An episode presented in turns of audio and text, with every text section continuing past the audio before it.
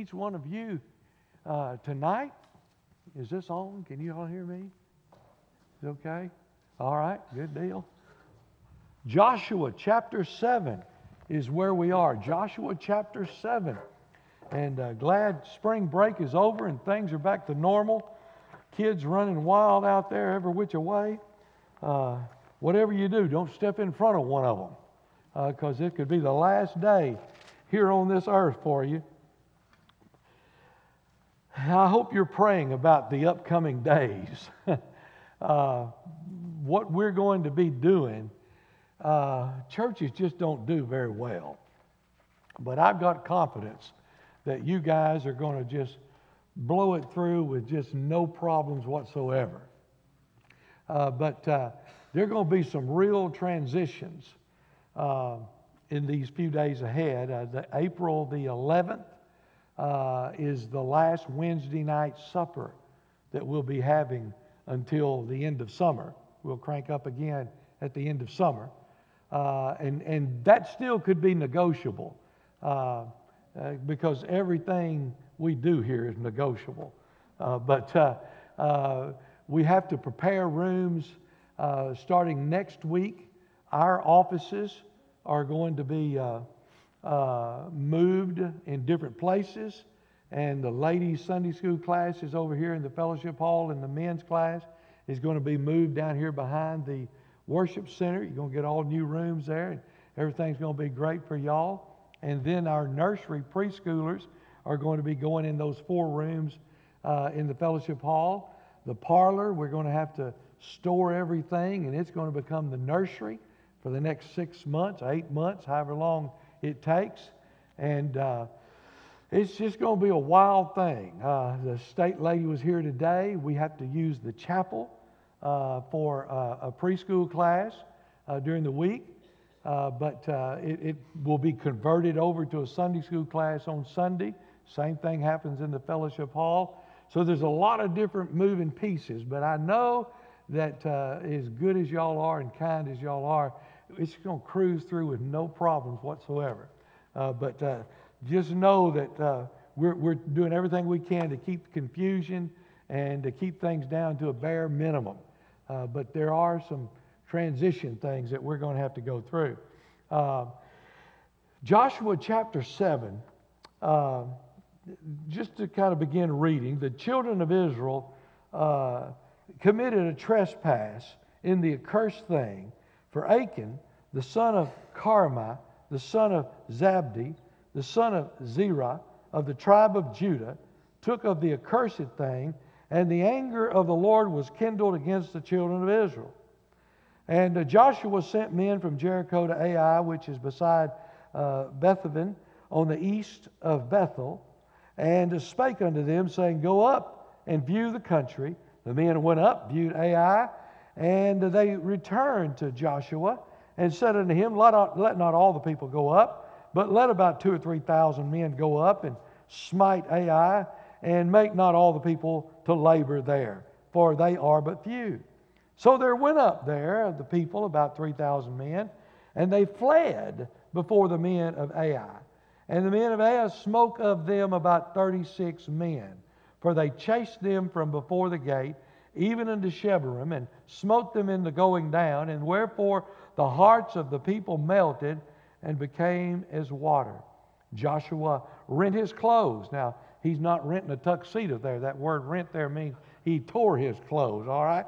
And, uh, and fell to the earth upon his face before the ark of the Lord until the evening, and he and the elders of Israel, and put dust upon their heads. And Joshua said, Alas, O Lord God, wherefore hast thou at all brought this people over Jordan to deliver us in the hands of the Amorites and to destroy us? Would to God we had been content and dwelt on the other side of the Jordan. O Lord, what shall I say when Israel turneth their backs before their enemies?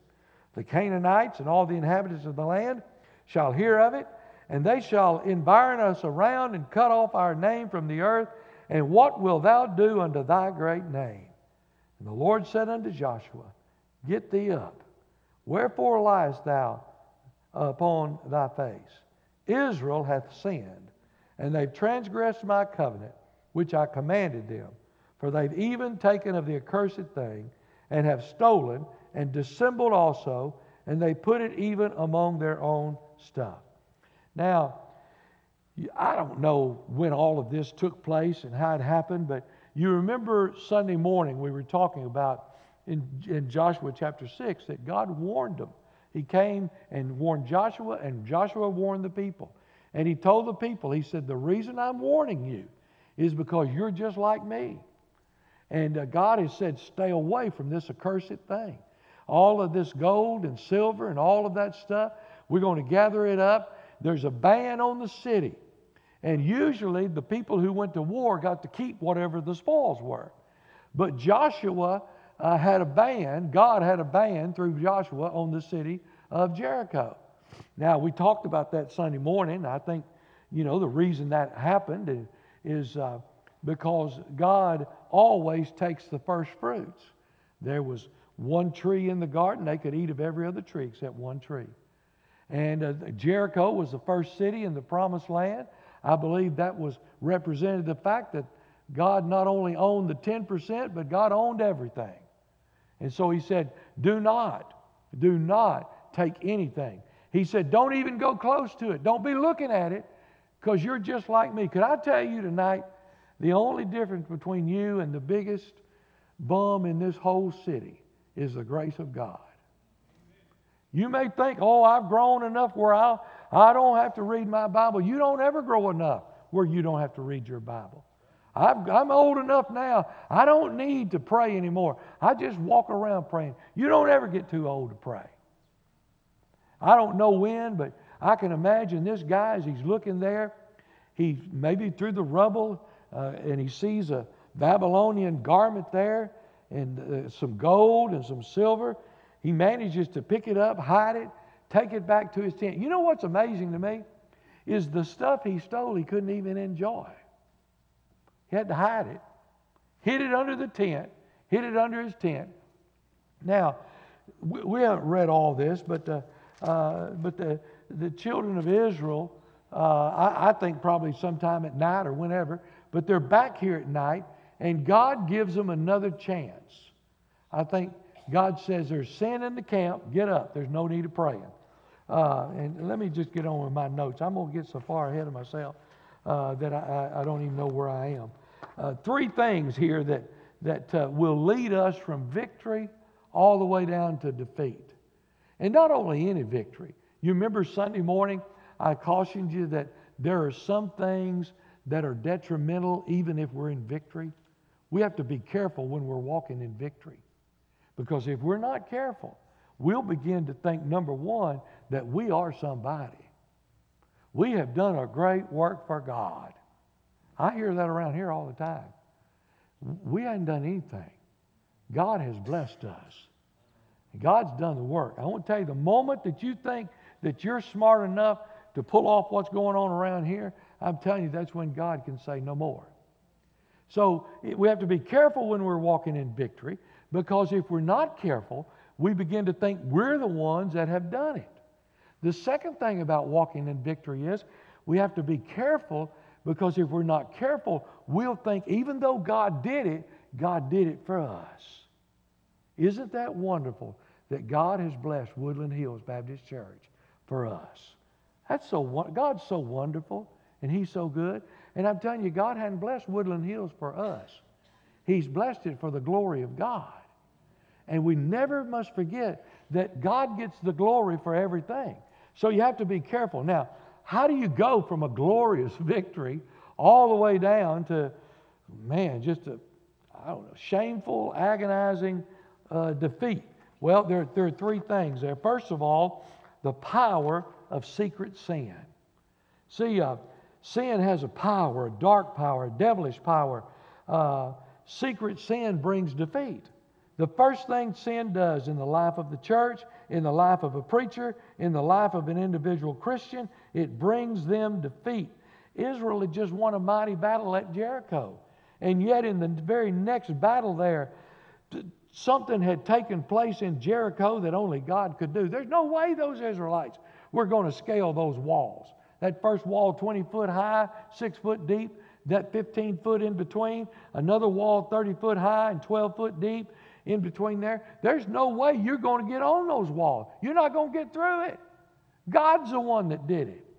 So, how do you go from a place where you're praising God for what He's done down to a place where you absolutely are getting the living daylights beat out of you uh, by some little inferior uh, bunch of, men at Ai?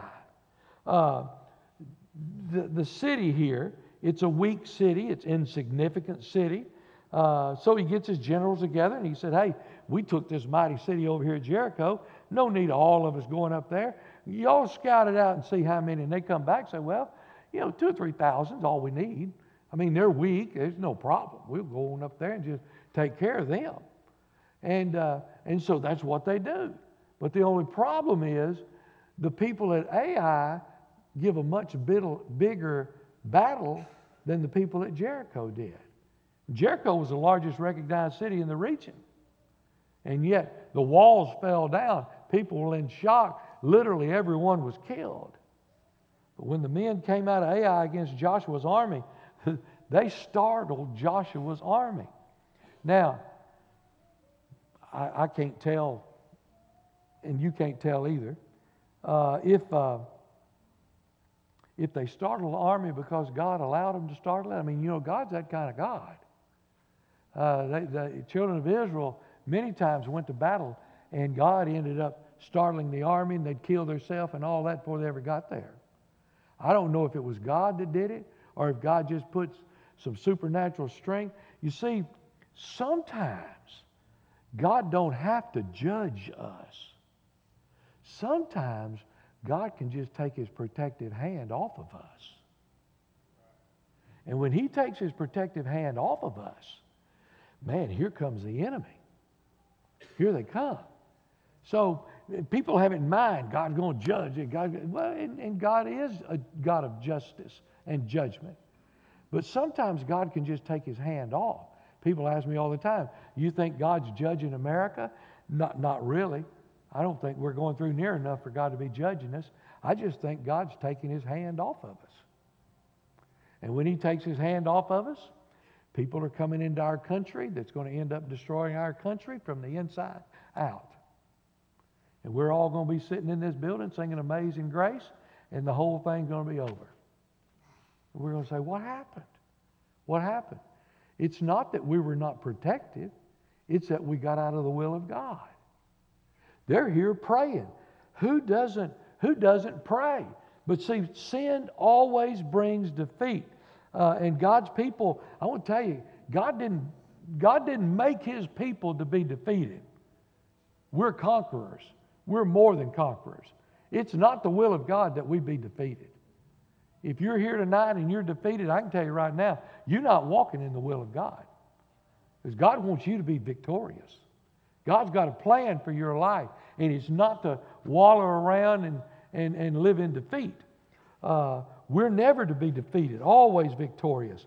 Uh, in fact, God says that a, a woman or a man, young person that lives for God will be like a tree planted by the river. I mean, he's going to be standing firm. He's not going to be wishy washy and all that. He's going to prosper and win the victory through Jesus Christ. So, sin brings defeat, and sin in the camp brings defeat. And that just begs a question here in our life. I'm not asking for a show of hands because mine would have to go up first. But let me ask you is, is there any sin in your life that's unconfessed? Uh, are you being defeated? Has the devil got the upper hand on you and you're not being as victorious as God wants you to be?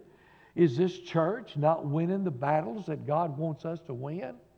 Because they're somewhere in this church, uh, Proverbs 28 13, he that covereth his sin uh, shall not prosper. And that's what Achan did. He went in and he covered his sin. He took the gold, the silver, and that garment, covered it up not going to prosper.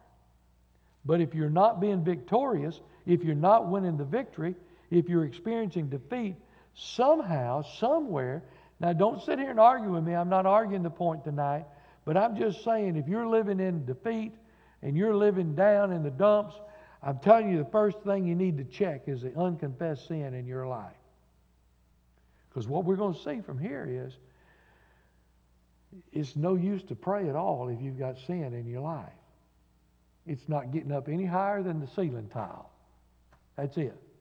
So, sin brings defeat, but also sin hinders prayer. That's the second point here. Joshua was bewildered. He can't figure this out. God said, We're going to give you the promised land. He does everything He says He's going to do. The walls fall down, the men are killed there at uh, Jericho, uh, the cattle, all that are killed, and all. The gold is brought to the, uh, to the treasury of the Lord in the temple. And, and then all of this, a little old bunch of ragtag armies turns around and literally kills 36 of the Israelites and has all of them running for their life. God, what did you do that for? God, why did you do that? So Joshua goes in, rents his clothes, and, and uh, begins to tear his clothes, fill the earth. And uh, he prayed, the Bible says, all day long. And then he and the elders of Israel, they put dust on their head. Uh, boy, I mean, that, they, they're having a prayer meeting. It's a prayer meeting and a half. They probably called all the deacons and all the spiritual leaders, and they all began to pray. And they said, God, look how sincere we are. I mean, we ripped up our clothes, we put dust on our head. And they began to throw dust and God, what's wrong? You failed us, God. Why'd you let us down? If only you'd have been there, you'd have said, My, what a prayer meeting that was. I won't tell you, God not impressed with the prayer meeting. He goes in and says, Get up, Joshua. What are you doing laying down there? It's not time to pray. Your problem is not praying, your problem is there's sin in the camp. Now, the psalmist said, If I regard iniquity in my heart, in Psalm 66, verse 18, the Lord will not hear me. And I say with me, some of us think we're above what the Lord tells everybody else. You say, well, but I'm a different kind of servant. I don't care what you are. If you have unconfessed sin in your life, the Bible says the Lord will not hear you. Now, is, is there anything in there that you don't understand? I want you to understand this tonight. If you've got sin in your life, the Lord will not hear you. Period. Yeah, but I pray in the morning and I pray. I don't care how many times you pray. God's not impressed. Prayer is not a substitute for repentance. God requires repentance. And prayer is not a substitute for it. Well, it's almost like in the politics that they're using prayer as a filibuster. Let's try to move this thing on and try to figure out what God wants to do. Uh, there's a lot in the Bible about promises to answer prayer. But I want to tell you, there's a lot of promises in the Bible that God says, I won't answer. I will not answer. And God says here, if you regard iniquity in your heart, I will not answer it. I'm not going to answer it. Now, in essence, what's going on here in chapter 7, I know y'all don't ever do this, but what in essence what's going on is Joshua is blaming the Lord for the defeat up at Ai. That's what he's doing. Lord, why did you let this happen? Lord, it's your fault that all this happened. You got us out here. Would to God you'd have just left us on the other side of the Jordan. At least we wasn't being killed and mauled over there. So he's blaming God. And God turns around and says, Joshua, you don't know what's going on. There's sin in the camp. And, uh, and then, of course, you have to look at our time and our thing today. Uh, Maybe there's something wrong in our life because there's something in the corner of our life that we've not confessed. And uh, you ever wonder why there's no revival today? Ever wonder why there's no power of God, no souls? I mean, you got to beg people to come to the altar.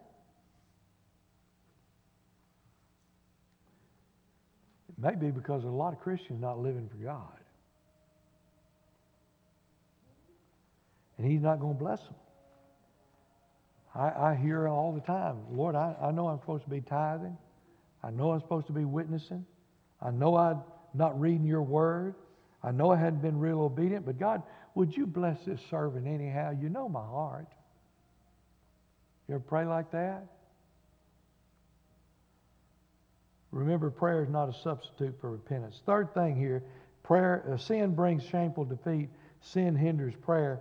But I want to tell you, according to what we hear in Joshua 7, and we'll hear more about it Sunday, but secret sin hurts those that we love.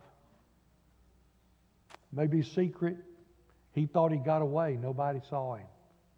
He went in there all the time thinking nobody saw me. Nobody, I've always wanted a Babylonian garment gold, silver. Nobody saw me, but God saw him. God saw him. Uh, I made a statement Sunday morning. Somebody said, Do you really believe that? I really believe that. Grace, thank God, keeps, kept me from doing what I wanted to do. I mean, uh, you can say that you never plan out sin if you want to, but as a young person, I guarantee there were many times I planned out sin, and if it hadn't been for the grace of God, I'd have probably carried it out. Grace kept me from doing what I knew I shouldn't do. Mercy kept it off the front page of the Corrigan Times when I did what I was wrong. That's what mercy did. None but the grace and mercy of God. I guarantee you.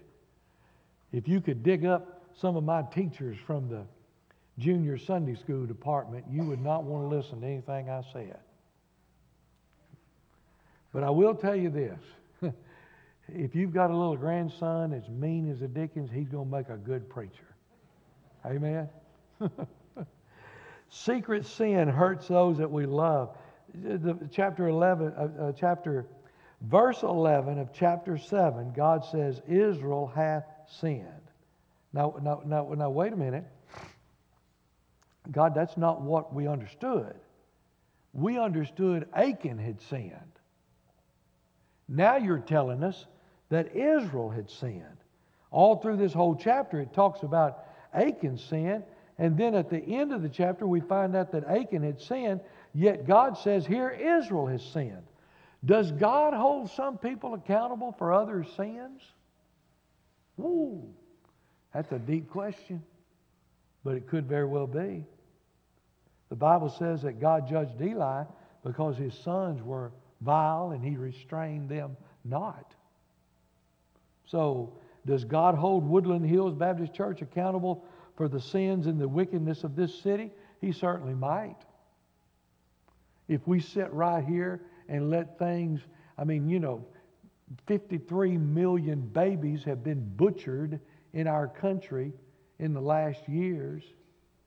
And, uh, you know, what, what do we do about it? We'll complain. We'll complain. But let me ask you this How many people do you know in any church that have said, I tell you what, to keep that baby from being butchered, I'll take him in my house? See, that's going to put us out. We can't do that. Yeah. I, I, hear people complain all the time. I never, there's never a week goes by that somebody doesn't say, don't you think that the school ought to be allowed to pray? That, don't you think that's the reason America's in the shape it's in? Because we took God out of the school and we took God, uh, the prayer out of the school and all that. Don't you think that's why? And I always say, no, no. Let me ask you this Are you praying with your kids at home? I mean, the audacity of somebody in a church that wants to rake a school uh, over the coals for not praying at school, and then they won't even pray in their own home? Good grief. See, the, all those things don't add up. And, but we think, hey, I'm a servant of the Lord. I know I've done some wrong things, but Lord, bless me anyway. Perhaps if we're not witnessing like we ought to witness, perhaps if we're not praying, perhaps if we're not taking the responsibility, God could very well hold uh, the church responsible for the way our country is right now. It could very well be. I mean, you, you definitely know that in Second Chronicles 7.14, God doesn't say if the lost people would get right. God doesn't say if the perverts would get right. God said, in my church. It's my church. See, if this church would get right, then there'd be people out here in the world that would get right because you're right and I'm right. Now, th- there's a power uh, of secret sin. And if you're living with secret sin in your life, what you're doing is you're cursing your family. You're, you're cursing your church. You're cursing your nation. Sin hurts those that, that, that they love. I mean, here we are with some hypocrite out here living for the world, all mixed up in the world, profanity, filthy mind. But I'm a part of Woodland Hills Baptist Church. Well, I, I, you know, if you're going to live like that in the world, you as well go and join some other church. Join one is, you know, we don't have to answer to. Because I want to tell you, a testimony like that is what's hurting the kingdom of God.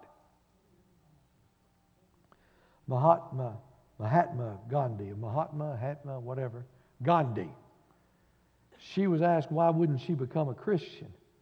Uh, he was, and he said, "I'll not become a Christian because of Christians." Now that don't always float. I'm not saying it does, but in many times people have seen us lose our temper, say things we didn't have no business saying laugh at all the same jokes everybody else is laughing at. And then we have a revival and we invite somebody to come to revival and they say, well, man, I mean, I, it's been a while, but I've had people walk in this church and say, this guy goes to church? I work with him. I said, please tell me it was a long time ago and that he got saved and changed because Jesus does change lives the progress of sin is also noted here. This man gets into secret sin and then it continues. Uh, they, they have a process of elimination. And I'm not telling you, I know everything of how it works. This elimination here is by lot, by drawing lots. But sure enough, it works. I guess if God's in control of who's drawing what, he can get you to draw the right uh, straw. I don't, I don't. But anyway, Achan, the next day, the night before, Joshua says, Go on to bed. We're going to get all the tribes together tomorrow, and there's going to be a revealing. We're going to find out who's in sin. Why would God do that? Why, why wouldn't He just say, Look, it's Him, strike Him down now? I think that's another mercy and grace of God. Give him one more night. I mean, I think maybe if old Achan would have woke up in the middle of the night and run over to Joshua's tent and said, Oh my, it's me. Look what I've done. I'm so sorry. I repent of it. Here it is. I am sorry. You say, You think God would have done that? Well, He put 1 John 1 9 in there. That if we're faithful and if we ask forgiveness of our sins, He's faithful and just to forgive us and to cleanse us from all unrighteousness. So, yeah, I really think if he'd repented, the problem was that Achan never repented until he was standing in front of Joshua, and Joshua had pronounced, It's you, Achan. And Achan says, Yes, it's me. You see, Achan's like a lot of people we got today. They're not sorry for their sin, they're sorry they got caught for their sin.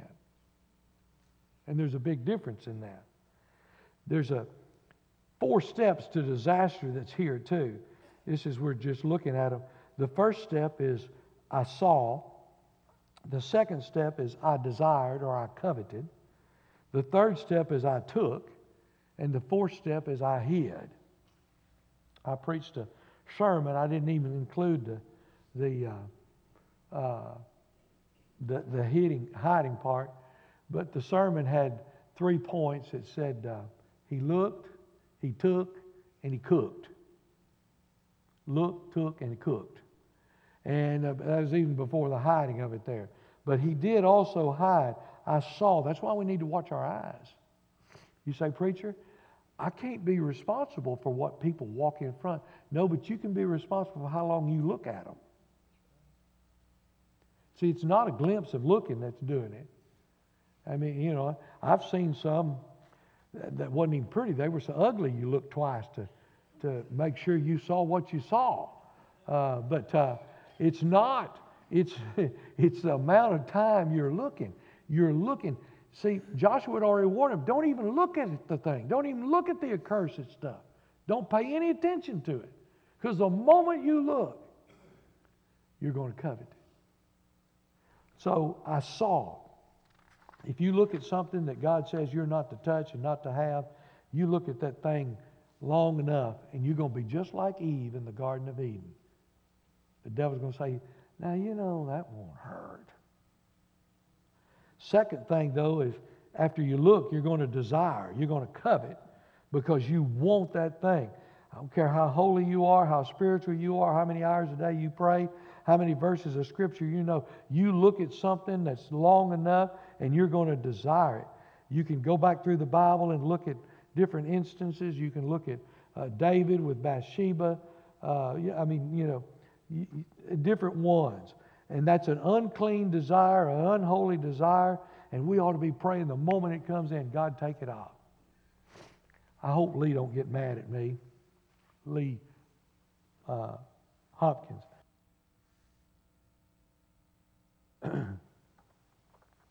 he, uh, he missed church Sunday, Sunday morning. Lee and, and uh, his, uh, he let his butane run out and he didn't have any hot water. He said, Well, I can't go to church looking and smelling like I look now. So he thought, I'm already late. I'm just going to take the day, do some things I need to do. He said, uh, I drove down to Lowe's about 10:30, about the time church was starting. He said, Preacher, there were cars all over that parking lot. There, there's people all over town at 10:30 on Sunday morning. He said, But I stepped out of that truck to go in Lowe's to get something to work on my house. And he said, Man, it just hit me. This ain't right. This ain't right. I said, Lee, praise God. That's who we call the Holy Spirit. I mean, when we're about to do something wrong and the Holy Spirit saying, that's not right. It's not right. Man, that's, that's, a, that's one of the proofs that you're really saved, that you're filled with the Spirit. You know, so if you if you're looking at something, you're desiring something, and you know it's not right because the Holy Spirit's telling you it's not right, then I want to tell you you need to get rid of it right then. And then thirdly, he said, "I took it." Uh, that's no big trick. He just took it. Did, did you? Uh, I, I was thinking about this as I was putting this together this afternoon. Anything the devil's got, he'll let you have. That's never really dawned on me before. But if you want something the devil's got, He'll be glad to give it to you. Now, it's going to end up ruining you, but He'll be glad to give it to you. He'll give you anything He's got. So He took it. Uh, and, and I want to tell you, don't take much to get a man or a woman to take it. And then, fourthly, He said, I hid it. It's bad enough to take it, but it was even worse to sin, to hide it. Uh, they buried the stuff in his tent, they dug it up. Let, let me close with this the, the punishment of the secret sin. The power of it, the progress of it, but the punishment of it. Joshua said in verse 25, Why hast thou troubled us? The Lord shall trouble thee this day. And all Israel stoned him with stones, burned him with fire. Can you imagine? I don't know if this happened, but can you imagine when God showed him that, that whoever stole this was from the tribe of Judah. So there's a 12 tribes. So he's telling those other tribes, boys, y'all go get your torches ready and get them lit and get you some good big rocks now because we're going to stone somebody today. And so now he comes and they admit it, and he literally, all Israel stoned him with stones, burned them with fire. After they had stoned them with stones, they raised over him a great heap of stones unto this day. You may suffer without sinning, but you're not going to sin and not suffer. Not going to do it.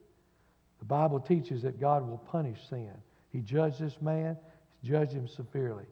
And I want to tell you, people can laugh about the judgment of God.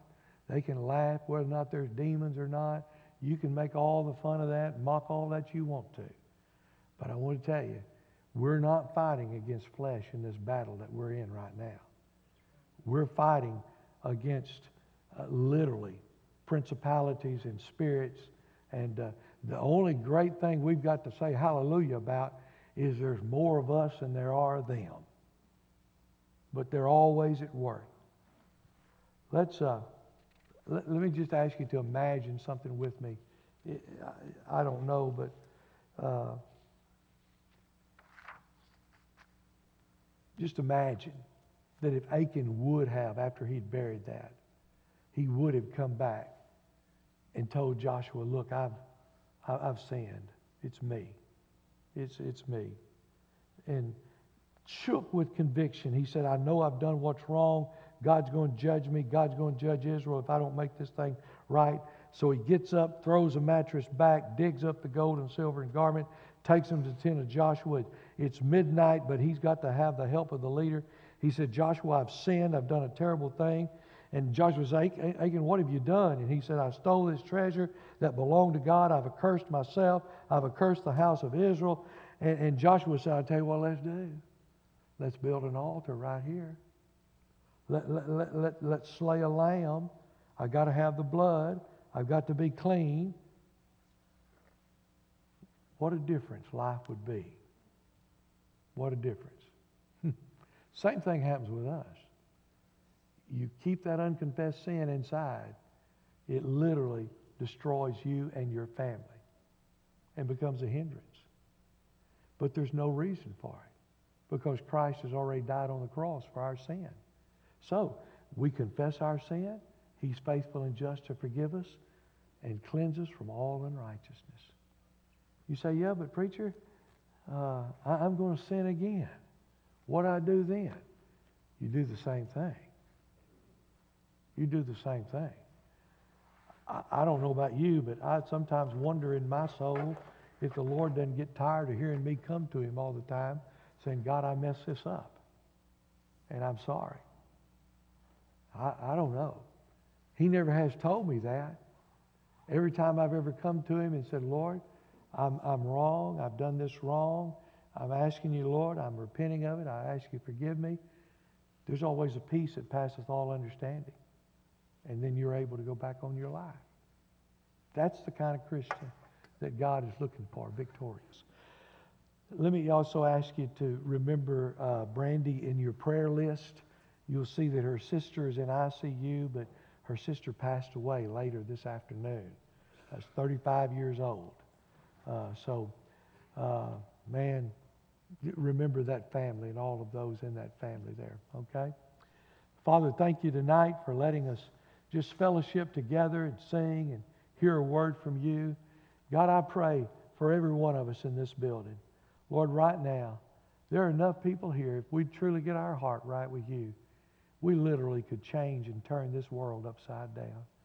God, help us not to make excuses. Father, help us to get on our face before you. And then, Lord, even sometimes when we get on our face, maybe you're saying, get up, repent, and then get down to pray. Show us what you want us to do. ask you, Lord, to bless this Sunday as Michael O'Brien is here and the choir sings with him. The, the, the message may souls be saved and people come to be a part of the kingdom of God. In Jesus' name we pray. Amen.